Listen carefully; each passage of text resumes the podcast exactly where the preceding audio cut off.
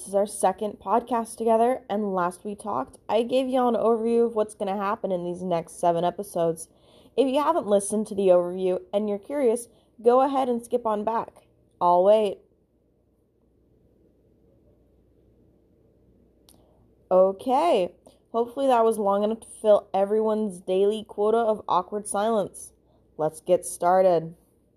In today's podcast, we're going to be discussing self censorship. This type of censorship is very widespread, but relatively unaddressed because so many people don't think themselves censors.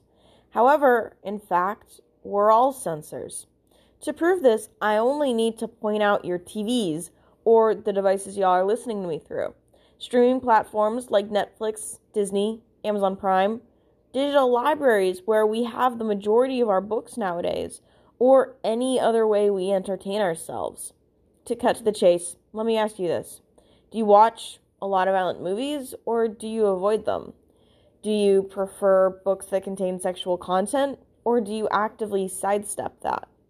Your answers, no matter what they are, define the basis of self censorship.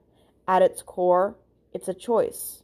A choice that can be made based on personal preference, the opinion of our peers, or fear. As humans, we fear a lot of stuff, and we often try to erase or change the things we fear. More often than not, we do this because it's easier to pretend we're just like everyone else and that everyone else is just like us. We naturally dislike things that make us question what we know and believe.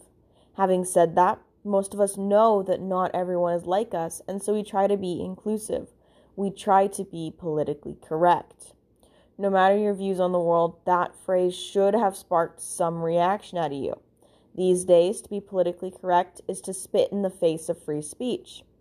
But before that, to be politically correct meant you were easily offended by other people's opinions, or it meant doing something that may or may not improve your political career, or it meant choosing to utilize free speech.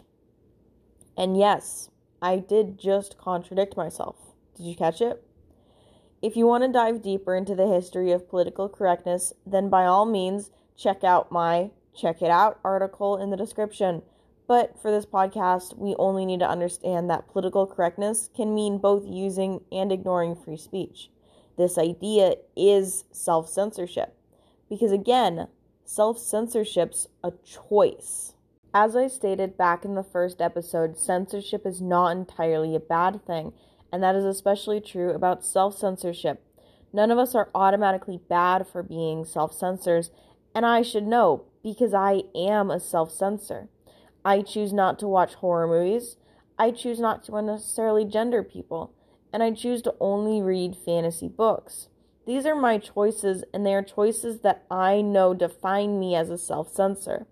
If you're curious how much you self censor, or how little, then take a look at the Now You Do It quiz I've got in the description. That will take you to a self censorship quiz where you can find out how much you choose to self censor. If you want to take it a step farther, then think about how much you censor and why you censor. If there's one thing I want to censor from your takeaway of this episode, then it is your belief that you are not a censor. This is me, signing off. Until next time.